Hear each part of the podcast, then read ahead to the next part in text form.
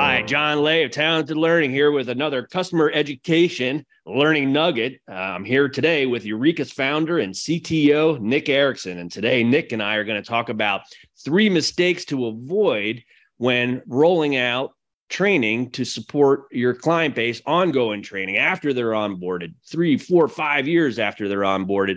What are the programs of customer education look like at that stage of the customer life cycle? So those have been following along on our on our new series here of customer education learning nuggets.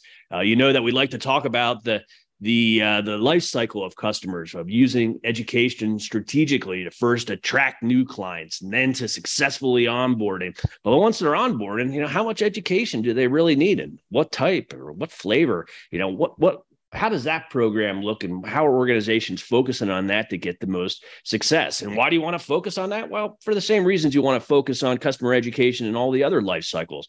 You want to keep customer satisfaction rates high. You want to be able to expand the use of uh, the, products and services that your clients are using. So they buy complementary products or services or have more people using it uh, successfully. Uh, you also want to roll out new products and services and features and you know things all the time time. Uh, every organization does. So you have a need to keep these uh, individuals updated on uh, how best to use their your application your products your services to drive value in, in, their business. And so that's why we want to do it.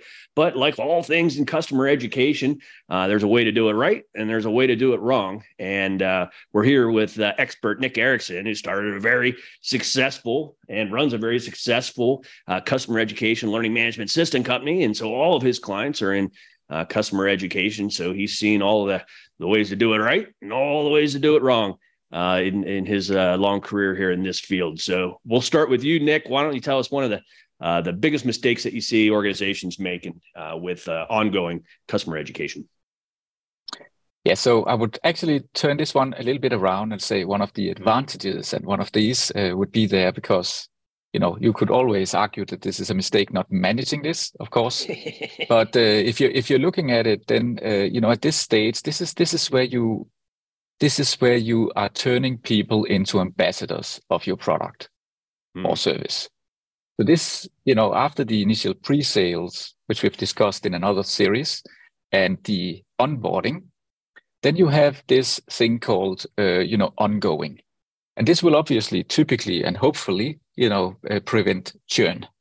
So in in order to to to get people from the initial success and until you know to to becoming experts and ambassadors of the of your system where they actually enjoy using it. Why? Because they've been trained properly you know in in uh, your services over time and you keep doing that in iterative stages. But then you have people that are new. So don't forget that the the persons the admins you know the the initial uh, stakeholders that were brought into the project at the moment that it all started that was super energetic about it they have now been replaced with other people that are new mm-hmm. that have been tasked with this. They didn't have the same buy-in that you had you know uh, when you initially started up that project. So take care of those. So all the work that you've been doing in all the other phases you need to use that to bring on the new people yeah that will be taking over the seats of other people. And you know get them up to to speed at the same level and often the same level of engagement and uh, attention that you you you did the first time that you brought people on. It also maintains your product with your clients so that they um, they have the same feeling that you are that right partner for them you know, uh, that they know the product just as well as the people who originally started. So you need to bring that in. And that's a mistake not to actually have a real focus on those. I know it from, you know, from our own uh, scenarios mm-hmm. also. We are delivering a service, a, you know, a, a customer education system, but people change at the other end. There are new admins that are coming in. There are new people that are coming in. There are other people that are sitting other places in the organization uh, you know, in the sales department that need to know about what is it that we can actually do and how can you use this. So you need to bring those on board as well. That's a great yeah. point. You know, all my years, I hadn't considered that. You know, I see that all the time in in uh, you know in my in my own client base as I help organizations find uh, learning systems for them, the best learning system for them. And you know, a common trait is it's it's not the ones who bought the original system that are coming to me. It's the ones that inherited it and then have lost contact with uh, uh, you know that longevity. organization. You need you yeah. need longevity. Yeah. so yeah, exactly. So having a you know a formalized strategy of you know how you communicate with your clients and make sure that, that you bridge that gap with or have a program yeah. to address that gap of the the new owners of the system. Uh, wow, what what, what a, a, great best practice to, to think about and, and a problem to avoid. You know, another one that I see as a, a problem is that organizations aren't proactive enough with their research and development uh, team. So, you know, every organization, no matter what you're making, you know, it starts in this research and development, and that pipeline of products and services, you know, might extend two, three, ten years you know, depending on, on the industry. And so organizations know this, these products and services are coming down. And so customer education needs to work upstream as far as they can into that process so that they have visibility to what's coming down so that they can start developing programs, content, because you're going to need it for your knowledge base. You're going to need it for your in product help in a lot of cases. You're going to need that same knowledge for onboarding and for the, the, the other cycle, the, the pre sales cycle. So all that education takes time to make and to make it adaptive and to make it to make it good. And so the further you're up in the, the R R and and understanding in that, and the tighter that you work with them, the better chance that you have of having all this ready and be able to hit the ground running uh, when that comes out uh, from a market standpoint. That makes your whole organization a whole lot more nimble and a whole lot uh, more reactive to the marketplace. And it also gives you the maximum window for your products and services where they're unique in the marketplace uh, so you're, you're, you're maximizing that time with with customer education. So it's super strategic, and I think a lot of organizations make a mistake by not thinking about moving upstream with R and D. How about you? Why don't you yeah. wrap it up with a with a yeah? A so so you know, pick, pick, picking up on that one, and you know, uh, then you would be starting to look into uh, meta level analytics, because you know at some point in in in this uh, you know, period that you're doing, this is where you're collecting real data. So you know, if you just started out on a custom education, you might think, yeah, you know, let's just, uh, you know, we, we will have decision points, you know, immediately, but you, you're not going to have that. You, you need to collect data and it takes time. And one of the advantages that you have if you've done this right, and if we're looking at the, we can look separately at the content piece that you were talking about, and then, you know, the behavior of, you know, how this actually hits the ground with your potentially resellers and distributors and so on down the channel. So if you have set up your KPIs, which you need to do because it impacts everything else that you are developing from this point on, uh, then you will be able to measure, you know, the adoption of your products and services, not just on a personal level, but on a meta level across countries, regions, resellers specifically, and you know, start to compare that with information uh, about how well they are trained, you know, what are the efforts that we are doing there and our successes in those markets.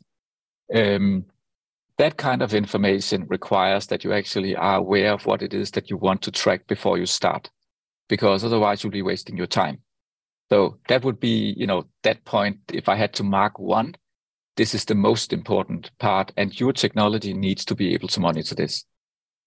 As a side note to that one, you could say that you know, uh, if you are doing it right, then you are building up your modular content pieces uh, that you are addressing with adaptive learning again, you know, to um, uh, to your audience, and uh, this allows you to deliver updates about products and services instantly, you know, across the globe to uh, engage your clients. And we're talking about making them ambassadors they need to know about those new things that you are doing and you need to reach them.